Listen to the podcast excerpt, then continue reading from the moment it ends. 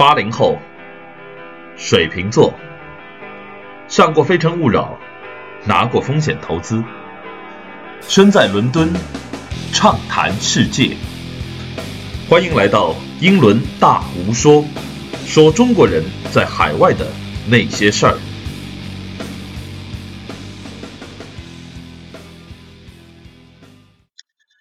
亲爱的各位听友朋友们，大家好，欢迎来到新一期的英伦大无说。那么首先呢，在这里要给大家说声抱歉啊，呃，有两个星期没有更新节目了，因为呢，这个之前呢，圣诞期间啊，元旦期间呢，时间比较多一些，所以呃，录了好几期节目。那么呃，进入新年以后呢，工作比较忙啊，最近呢，两个星期都在出差，然后同时呢，英国最近的天非常冷啊。呃，尤其在伦南面啊，伦敦地区啊非常冷啊，而且下雪，所以呢，这个也是冻着了，有点感冒啊，说说不出话。今天稍微好点了，给大家来录节目。那么先说说我这次出差吧。那个这次出差呢，我们是去了这个东北啊，东北五校，我们叫英国的东北五校，那么也就是纽卡斯尔、米德尔斯堡、杜伦啊这个区域，那么一共有五所学校啊，那么去感受了一下。平时呢，那个地区我去的不是特别多啊。那么应该是第二次去那里，这次呢主要是去这个专门拜访杜伦大学，同时呢也去米德尔斯堡啊，去拜访了当地的一些这个学生组织。那么杜伦呢，我之前已经谈过这个学院之时候聊过，这个非常美丽。这次呢去亲身感受了一下他们的商学院，包括。啊，所有的这个杜伦的美景啊，教堂、城堡，呃，当地的朋友和同学呢，也带我去参观了一下几个 college 啊。另外呢，呃，非常有幸啊，杜伦商学院的这个郭杰教授啊，也是带我们去看了一下这个杜伦的城堡学院啊。这个学院呢，是在一个城堡里面，已经有一千多多年的历史了啊，并且我们进去以后看他们里面的这个呃喝酒啊，包括酒吧啊、餐厅啊，都是非常的。这个古老啊，完全是标准学院制啊，黑袍学院。那么呢，这个亲身感受了一下，在这个几百年的呃城堡里面喝酒的这个感觉非常好。那么有机会呢，去杜伦读书或者去杜伦玩的同学呢，啊，也建议大家一定要去感受一下。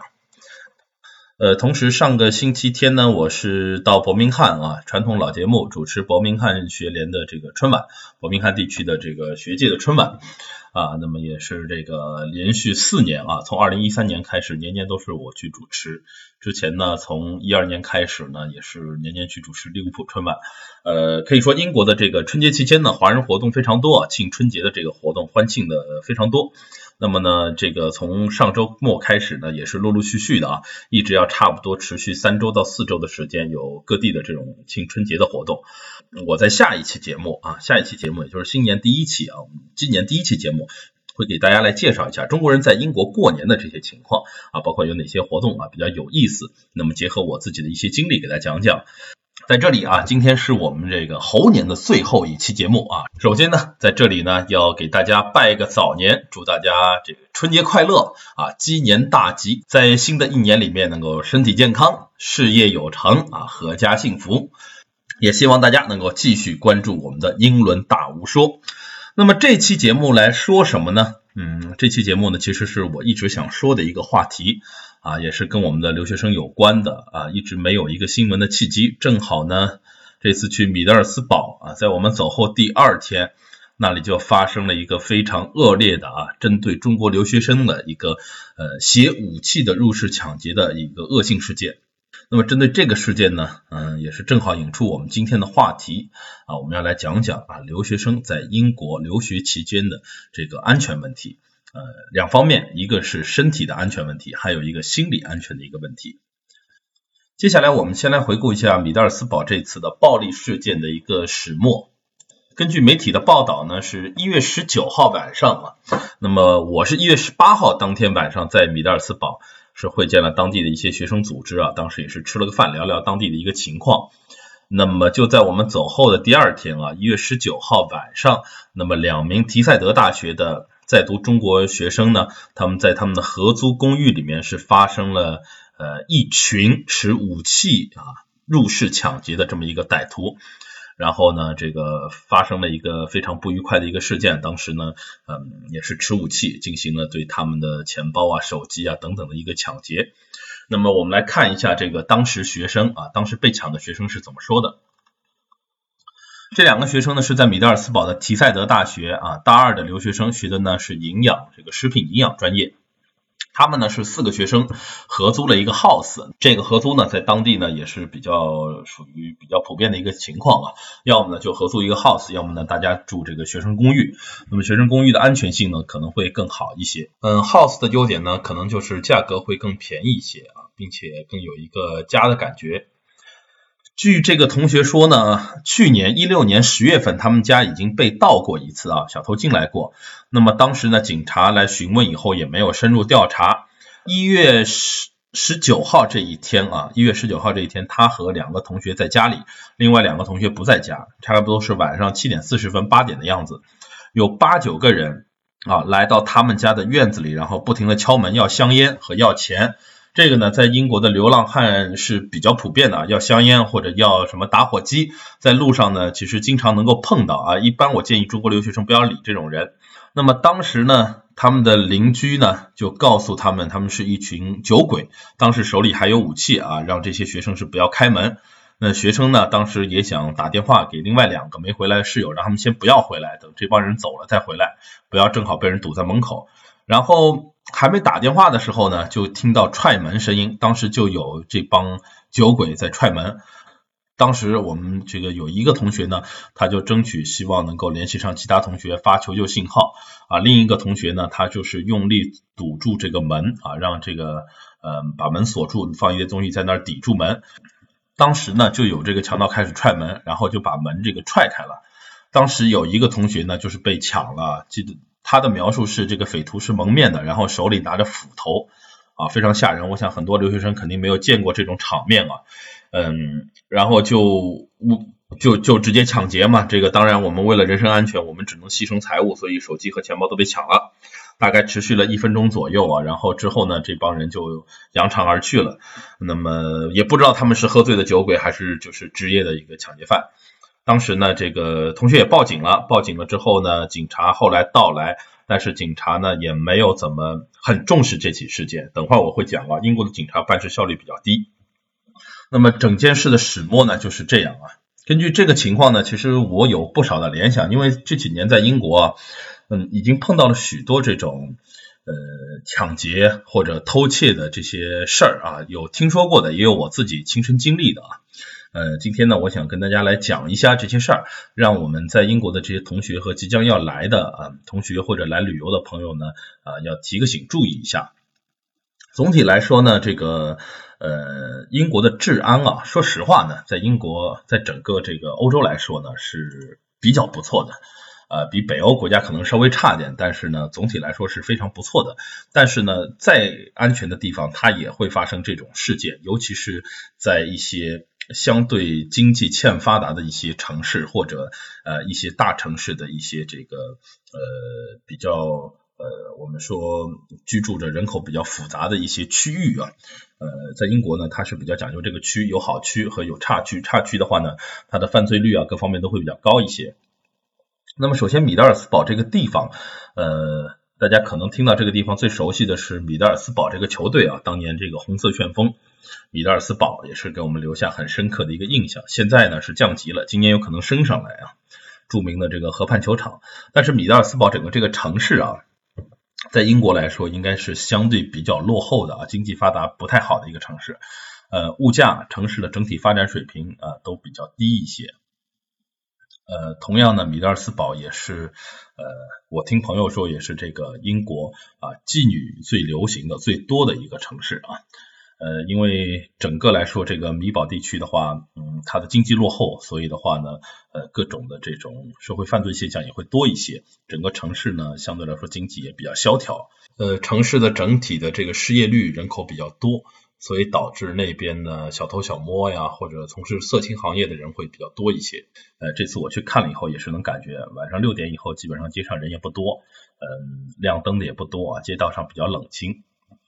那么当地呢是有一个大学，就是提提赛德大学。提赛德大学呢，在整个排名不算很高，但是它的动画产业呢是呃全英非常有名，排名第一的，也是和这个迪士尼进行合作的。所以呢，呃，如果对动画产业这个呃感兴趣的同学呢，这个提赛德大学呢确实是一个不错的选择。当然，大家也不用因为有这样一起事件的发生呢，就对这个城市比较抵触，因为呢，其实在很多城市都会发生这样的事件，比如像去年的这个那么七月份在伯明翰也发生了一个暴力抢劫的这样一个事件，是针对中国学生的。所以，不管你是住在一个比较相对好一些的城市，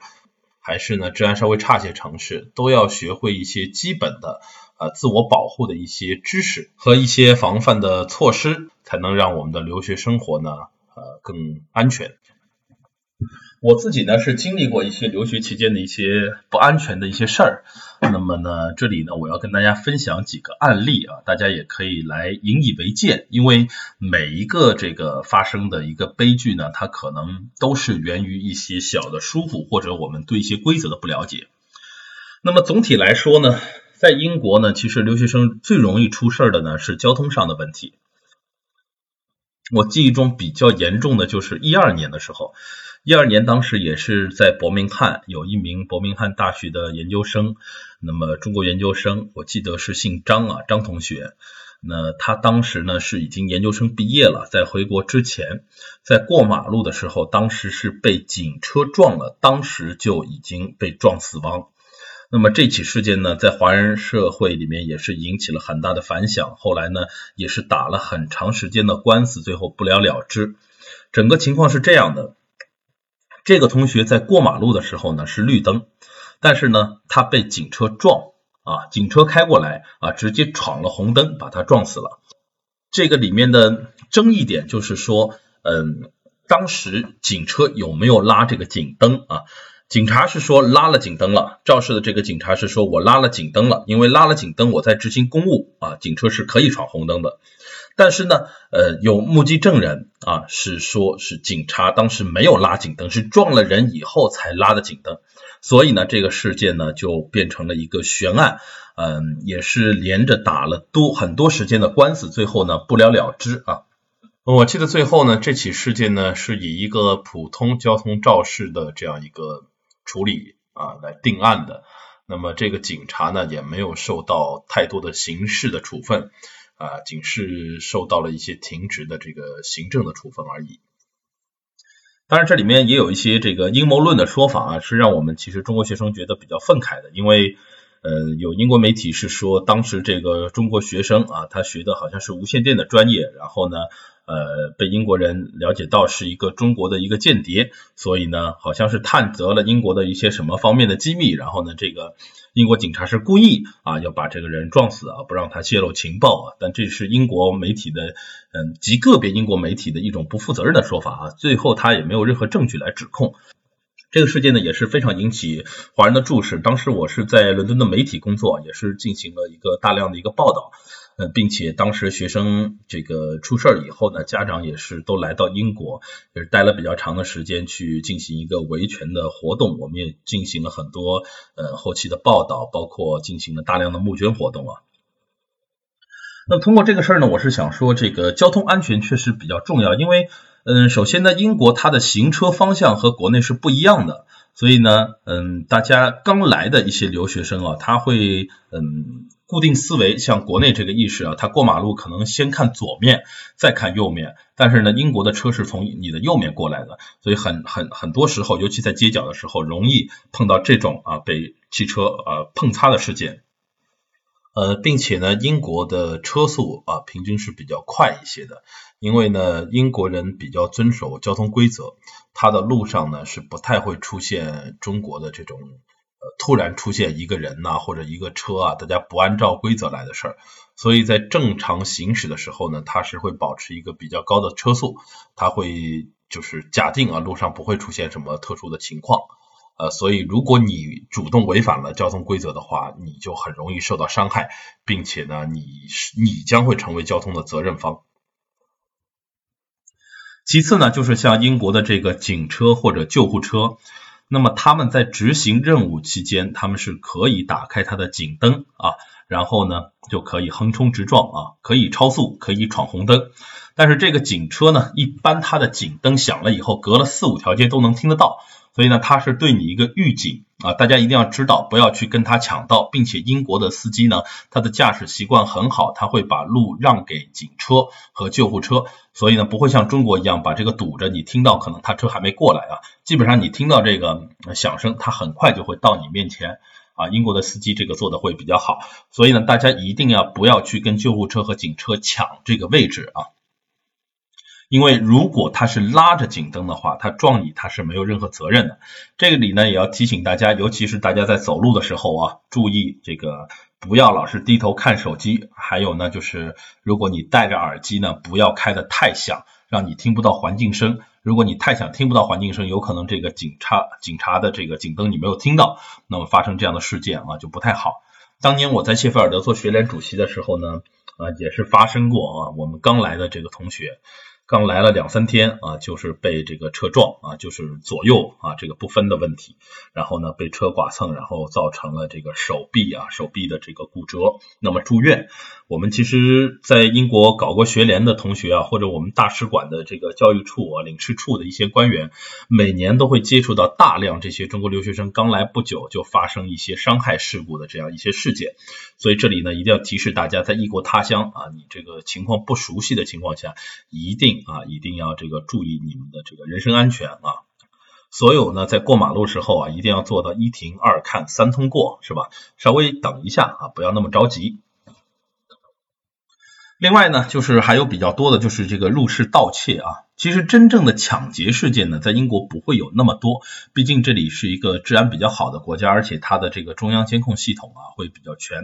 呃，直接来这个进行入直直接进行抢劫的啊，持武器抢劫的这个事儿呢比较少。米德尔斯堡这个事件是一个特例，但是呢，入室盗窃这个事儿是会有啊。呃，包括在马路上对游客的进行一些偷窃事件也会有。这里呢，我就讲几个我自己亲身经历的故事。那么当年我在谢菲尔德上学的时候呢，最早第一年是住学生公寓，那么相对来说安全系数会比较高一些啊，因为都有呃门禁，包括有这个 reception 前台，所以呢一般呢学生公寓会比较安全一些。那么但是呢我后来住到这个呃 house 里面以后呢，发生过这么一件事儿。当时呢我们租的一个房子呢相对比较便宜。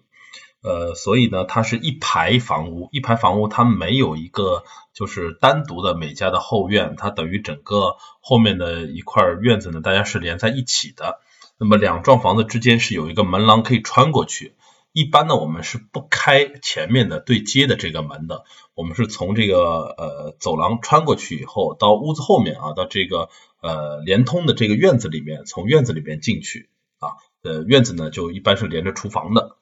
然后呢，你可以绕到后院以后呢，它就有这个厨房啊，厨房这边进去，厨房这边呢就有这个窗户，一般做菜啊、油烟啊什么都会把窗户开着，经常会有同学啊，就是出门的时候忘记关这个厨房的窗户了，那么小偷有可能就会从这个窗户里爬进来进行行窃。那么在英国呢，它的量刑啊，对于你砸门的入室抢劫和你。因为没关没关窗户啊，他自己爬进来啊，是你的疏忽爬进来，他对于这样的量刑是不一样的，他的情节严重程度是不一样的，所以大家一定要记住这点，就是说正儿八经敢砸门抢劫的，是属于非常小的啊，非常小概率的。那么由于你自己的疏忽啊，被人偷呢，是一个这个大概率事件，而且呢，小偷啊，他在作案的时候，他也会这个去衡量一下他的这个犯罪成本。那么当时呢，就是我们，我当时不在家啊，我们四个人住一个房间，啊，租了一个 house，然后四间房嘛，然后我出去，当时是有一个女生在家里，我是事后听她说的。那么她一个人在家，窗户呢，可能有别的同学出去时候没有关啊，当时就有一个。呃，小混混啊，爬了进来，爬了进来以后呢，他听到这个声音，他非常害怕，他在二楼就把自己呢锁在二楼的房里，然后呢就开始呼叫。那么小偷当时呢去砸一楼，一楼就是我的房间，我当时财物都在里面，笔记本啊什么，还有一些现金啊，那都在里面。那么我们每个人呢是把自己房门是锁起来的，当时这个小偷呢就是撞我的门啊。听这个女生说，是撞了好几次还没有撞开，然后这个女生呢就在楼上啊，把自己反锁在门里面，然后就拼命的喊啊，拼命的喊叫啊，喊救命，然后朝马路上喊。那么这个时候呢，这个说听说是门差点被撞开的时候，这个小偷呢心里估计也有点发毛啊，呃，听了这个楼上那么大动静在叫呢，后来小小偷呢就离开了。啊，就跑了，怕被抓，怕来人啊。当时呢，就非常侥幸啊，没有丢失什么财物。但是我回去看这个门呢，这个锁基本上已经快被撞了，掉下来了。因为这个，因为这个老房子的话，这个其实也不是很结实啊，木头的门，你稍微力气大点，是有可能会被这个呃撞开的。所以当时呢，我这个也是比较后怕听了这个事件。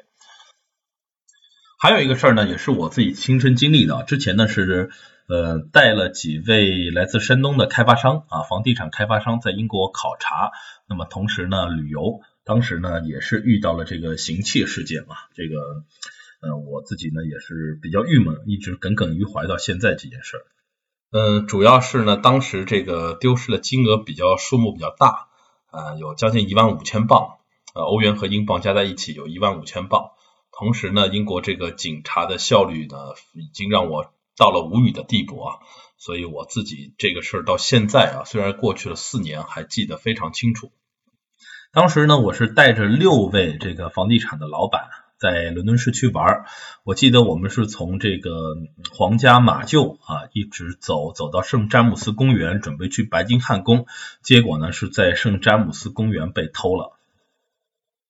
事后呢，我们发现呢，小偷呢是两个人啊，一男一女，应该看面相呢是东欧人啊。确实呢，东欧人在英国干小偷的比较多，而且大部分是来自罗马尼亚啊，罗马尼亚的这个小偷会非常多啊。这里呢，我不是这个国别的歧视啊，但是确实要提醒我们中国的朋友注意一下，因为随着东欧几个国家加入欧盟以后啊，然后人口可以自由流动，那么来英国的也比较多。但是他们因为语言也不行啊，这个技能也不行，所以从事的行业呢都比较基础，甚至呢有些就从事这个违法犯罪的这个工作。呃，这里而且我们每个国家都可以归一归类啊，比如说，你说这个搬家行业啊，这个都是波兰人在搬呐，波兰大力士你会看到很多，呃，这个倒挺好的。然后你看这个保加利亚人啊，他会干这个清洁工，干 cleaner 比较多，干家政服务的会比较多一些。呃，还有呢，就是这个罗马尼亚人啊，我们社会主义的这个好朋友，来自多瑙河畔的罗马尼亚啊，美丽的布加勒斯特。呃，罗马尼亚呢，这个就就就比较惨一点啊，在英国呢，其实干小偷和干妓女的这个行业呢，呃，罗马尼亚人非常多啊，这个比例非常高。呃，职业比较 low，而且呢，他们因为在家乡呢经济欠发达啊。所以呢，基本上在英国啊，他干一票，哪怕是违法犯罪，我来几个月啊，我干一票，我基本上回去呢能够够吃一年两年的。而且呢，欧盟人员自由流动啊，所以这个这个其实也是一个英国啊要退出欧盟的最大的一个原因，就是大量来自东欧的这些呃人进来以后呢，不但是抢了一些正规行业工作，而且呢导致一些社会的这个整个发展啊产生了一些这个负面的影响。这里呢也是这个，我在这里插播一下，给大家介绍一下这个情况。大家呢要小心一点，来的话呢，这个东欧人各方面要小心一些。那么当时两个人尾随我们，尾随了以后呢，呃，趁我们在公园里跟这个鹈鹕拍照的时候，他们呢就凑过来跟我们一起拍照。拍照的时候呢。就顺手把这个钱包啊和钱顺走了。当时呢，这几位老板呢也确实有点招摇，手里呢每个人是拿一个大炮，是吧？这个长焦的镜头啊，这个单反照相机，同时呢背一个腰包啊，标准的这个中国土豪的打扮。然后呢，我我事后觉得应该是被小偷盯上了，应该是。据另外一个导游跟我说，好像发现小偷是从皇家马厩就一直尾随我们到圣詹姆斯公园，大概尾随了有大概五百啊五六百米的这样一个路。呃，很可恨的是呢，其实小偷的整个偷盗过程都被我们拍了下来，因为当时是在合影的时候，事后我们去看这个照相机里的这个照片的话，是清清楚楚把小偷整个这个偷窃的过程都拍下来，并且呃都拍的非常清楚啊，包现在这个照片还在我的。呃，我的这个电脑里啊，说起这个事儿，每次我都是非常气愤，因为我们当时发生这个事儿以后，去追小偷已经追不上了，但是我们去报警，结果是在圣詹姆斯公园边上的一个我们叫街警片警的一个一个地方，当时是没有人值班啊，然后呢，我们报警，我们一直要跑到维多利亚车站那边，要跑一公里多路，然后才能有一个警局。当时本来想打电话，但是英国你也知道，报警的电话它处理的速度会非常慢，而且呢，你很难说清楚当时具体的地点位置，然后等警察过来的话可能更慢，所以呢，我就选择了去这个警察局报案。嗯，而且当时整个过程其实很逗啊，就是在那个公园边上那个警察值班厅没人以后，嗯，我当时也比较着急，我就问路人哪里能够报警。然后有一个路人跟我说啊，边上就是警察总部啊，我们经常听说的这个苏格兰场 （Scotland Yard），苏格兰场啊，苏格兰场就是英国警察局总部，就相当于我们公安部总部一样。那个地方呢，就离那儿很近，圣詹姆斯公园，我就跑到那儿啊，我就想报警。然后呢，那边警察跟我说，不好意思，我们这里不受理啊，我们不受理这种事啊，你必须要去派出所这种警局才能报啊。所以我当时又是一路问问问。啊，又着急，问了很多人，走了很远很远啊！我当时带了一大帮人走了好远啊，才到了维多利亚这个警局。现在想起来，我真的还是愤愤不平啊，一包火。结果到了警察局，我们好不容易呃七个人加我，我们走到警察局一公里多路，到警察局以后，居然警察局里面没有人啊，然后有几个人在排队，然后办理啊，速度相当的慢。然后我当时就有急事儿，然后警察说你要排队。之后呢，我排我前面好几个人是干嘛呢？是什么补身份证啊这些事儿。然后呢，居然我这个有一个人好不容易办完了，我说我想插个队行不行？那个人居然跟警察说啊，这个人是插队的啊，不要不要让他过来啊。呃，我后面的应该是另外一个这个女同志啊。当时我就直接崩溃啊，直接就倒地上，我差点就开骂在警察局里。我说我们这个非常重要，我们当时被偷了将近一万五千镑啊，一万五千镑的这个现金啊。一万五千镑应该绝对算得上是英国这边一个偷窃的一个大案啊，并且并且是一个非常紧急的事件了。我想你办一个身份证，你稍微晚两分钟是吧？有什么关系啊？当时就是跟这个人讲理讲不通啊，警察也是哎脑子进水，没办法。然后终于等到这个警察来接待我们的时候呢，也是漫不经心的。然后我跟他说了这个过程，他也感觉比较吃惊啊。他说：“这个真的吗？还怀疑？”然后我就把这个照相机里的照片给他看啊。看完以后，哦，他开始重视，他觉得哦，确实是因为整个偷的过程啊，手伸进去，钱拿出来都看得到。那么于是他就开始重视了。他说：“啊，那我觉得啊，这个事儿是 OK，我们这边开始立案。然后呢，你把这个相关信息给我啊，那我就说这一五一十的报案人这个。”报案人就是我，然后受害人被偷，然后所有的情况、个人信息都给他，给他以后呢，然后再用 U 盘把这个照片给他拷过去，拷过去以后，他说好的，我们现在知道了，那么我们开始处理这个事儿，你回去等我们消息吧。然后我还再三说这个事儿，你能不能尽尽快处理？因为这个很多地方有 CCTV 嘛，你真的要想查案是查得到。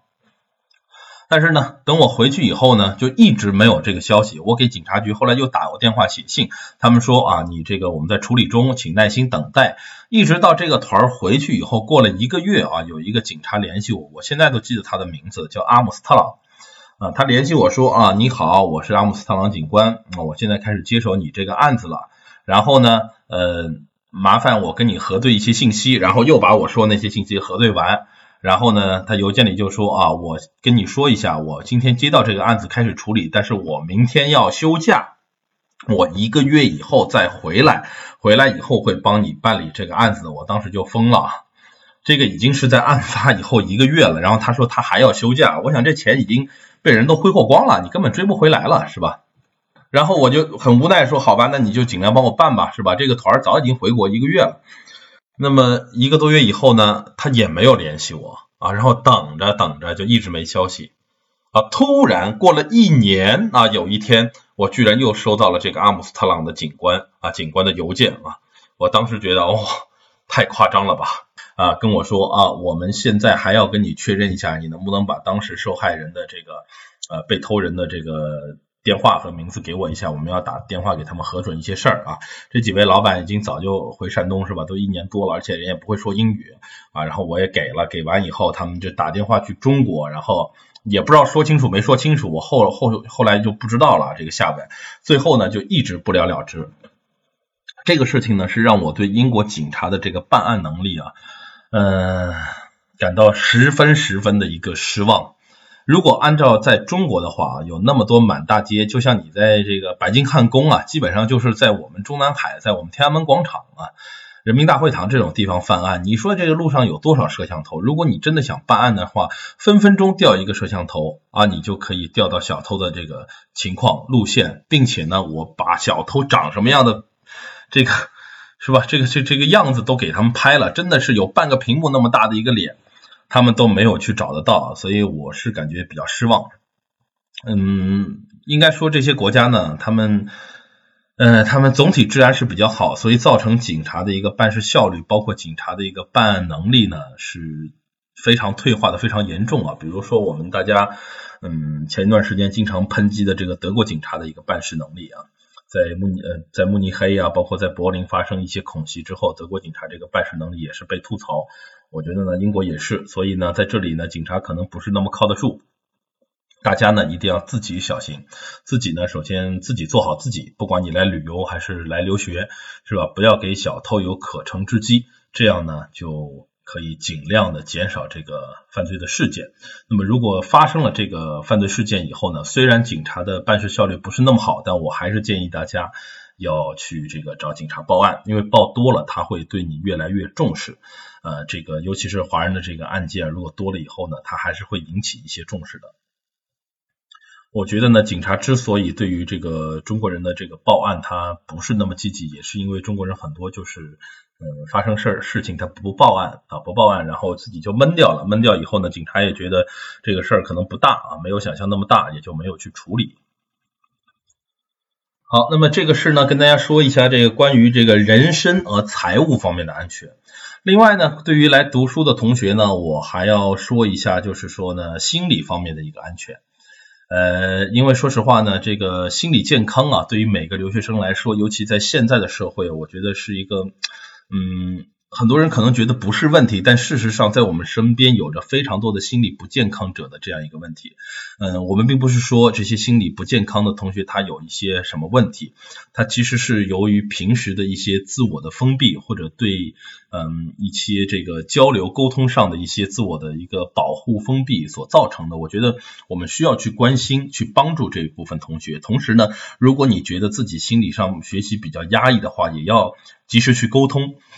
因为我在我身边呢，其实就经常会听说啊，读读书的一些朋友，呃，尤其是读博士啊或者读艺术的一些朋友呢，他们因为太跟自己较真儿，平时呢性格可能也比较内向，然后呢学习上面呢可能也会因为碰到一些困难，确实学艺术啊或者学这个。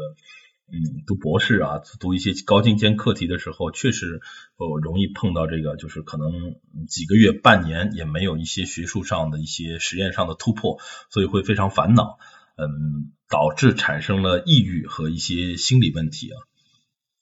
嗯，英国呢每年其实都会发生这个学生因为抑郁导致的一些这个比较比较严重后果的事件，比如我之前。呃，在谢菲尔德地区的时候啊，大曼城地区的话呢，我在任期间就有同学，这个女生应该是纽卡斯尔，呃，纽卡斯尔的一个女生呢，是因为学习啊学不好的问题呢，这个自己心理产生一些问题，然后就跳楼了，跳楼最后也就没救过来。呃，在我在谢菲尔德的时候呢，也碰到家长找我，那么家长呢，通过我们的学联论坛找到我。是说自己的孩子在谢菲尔德读这个谢大读博士，然后博三了，当时呢心里就有一些问题，然后呢，嗯，也是一名女生啊，可能年纪比较大，然后呢，可能感情上也有些问题，然后加上学业上有些问题，啊，就非常抑郁。家长也是让我们学联呢去多多关心啊，去帮他去度过，呃，排解一下那种心中的一些情绪。嗯，其实，在各个学联，我觉得我的同事同伴们都会碰到这样的问题，包括和一些国际办的一些中国老师沟通的时候啊，每年都有这种学生。嗯，我真的觉得这个不是学生个人的问题。嗯，尤其碰到，我特别想在节目里面呼吁一下，就是说，呃，如果在我听我节目的。这个同学们，你们发现身边有一些同学，他可能最近他的一个行为不是那么正常，然后呢，他会经常一个人独处，或者呢，呃，总是把一个人关着，呃，学习上可能遇到遇到一些问题的情况下呢，我希望大家能够多一些关怀给他们，因为我个人理解，就是如果是心理上的问题，尤其在国外啊，年纪比较小的和一些读博士的朋友，因为可能朋友比较少，然后呢，突然之间离开爸妈，来到一个陌生的环境的话，呃，确实会产生一些自我封闭的情况。我真心的建议这些同学要多跟身边的朋友交流，然后多和你们的家长沟通啊，千万别觉得家长把你送出来了，你就要自己非常独立。那可以独立是吧？当然，你碰到问题，我觉得第一要求助你的家长。寻求一个这个心理上的沟通啊，家长一定是能够给你最好的慰藉。我也希望我们的家长朋友，如果你有孩子在海外留学的话呢，嗯，多关心一下他们，多跟他们去沟通一些具体的一些事儿。嗯，也不用每次打电话就说啊，最近好不好？最近上学怎么样？嗯，你们可以去问一些具体的事儿，比如说今天去哪玩啦，和哪些朋友交。交流啊，学习上具体一个问题怎么样啊？老师怎么样的？问一些具体的问题，这样不让孩子烦。同样呢，如果孩子想进行一些跟你的交流，想进行一些排解的话，你也可以给他们一个台阶啊，让他们可以来这个进行一些抒发和引导。另外呢，还有一些就是说家庭条件比较富裕啊，现在我们中国留学生，尤其在英国的整个家庭条件都比较好。那么有些我也碰到身边的一些家庭比较富裕的同学，那么其实他们在物质上非常富裕，也不缺什么，但是呢，他们会觉得在精神上没有什么追求了，因为嗯，可能在英国房子也家长也给你买好了，然后呢，嗯，学业上他们也没什么太大的追求，将来毕业了以后呢，也不用愁工作，因为。可能家里确实这个经济条件比较好，同时呢，父母也没有给予他们太多关心，因为父母在国内忙自己的事业，非常忙。有些家庭可能有好几个小孩，不是一个小孩，这个时候呢，孩子会落入一种精神上的空虚啊。那我觉得这个父母也是有一定责任的。嗯，我希望呢，嗯，如果真的你身边有这种朋友的话，多去给他们一些关心。啊，多去给他们一些心理慰藉，多参加一些群体的活动，因为我们人呢是一个群体性的动物啊，你不可能呃一直是一个人独处。嗯，我们在国外多参加一些活动啊，外国人的、中国人的哦，包括我们中国学联也会有很多活动，使馆、华人华侨啊，每年都会有很多活动。过年过节呢，大家聚个餐，这样呢，你在国外呢才不会感到孤单和寂寞。在学习的同时呢，学好的同时，千万不要去钻牛角尖，不要在学术上，我觉得太执着，做一些超过你能力之外的事儿，这样呢，我们的留学生活呢才会更美好。我特别希望啊，每一个出国留学的同学呢，都是身体健康，心理也能够健康，能够呢充分在这几年留学的时光中呢，感受国外生活的异域风情，感感受这边学术的一个氛围，同时呢，也能够融入当地的生活或者当地中国学生的这样一个氛围，嗯，给大家带来一个非常满足、非常呃丰富的一个留学生活。我也希望通过本期节目呢，能够让我们的留学生在海外的这些安全事故，包括心理上的一个问题呢，能够有所降低。如果呢，大家听了这个节目觉得有所帮助，或者你需要做一些排解的话呢，嗯，也可以联系我，给我留言。那么我也很乐意给大家来做一些解答。呃，在这里呢，也祝大家有一个健康的心理和健康的身体，来迎接新一年美好的学习生活。祝大家呢新年快乐！下一期节目呢，我们今年的第一期节目，给大家来说说中国人在英国过年的一些有意思的事儿。那么本期节目就到这里，我们下期节目再见。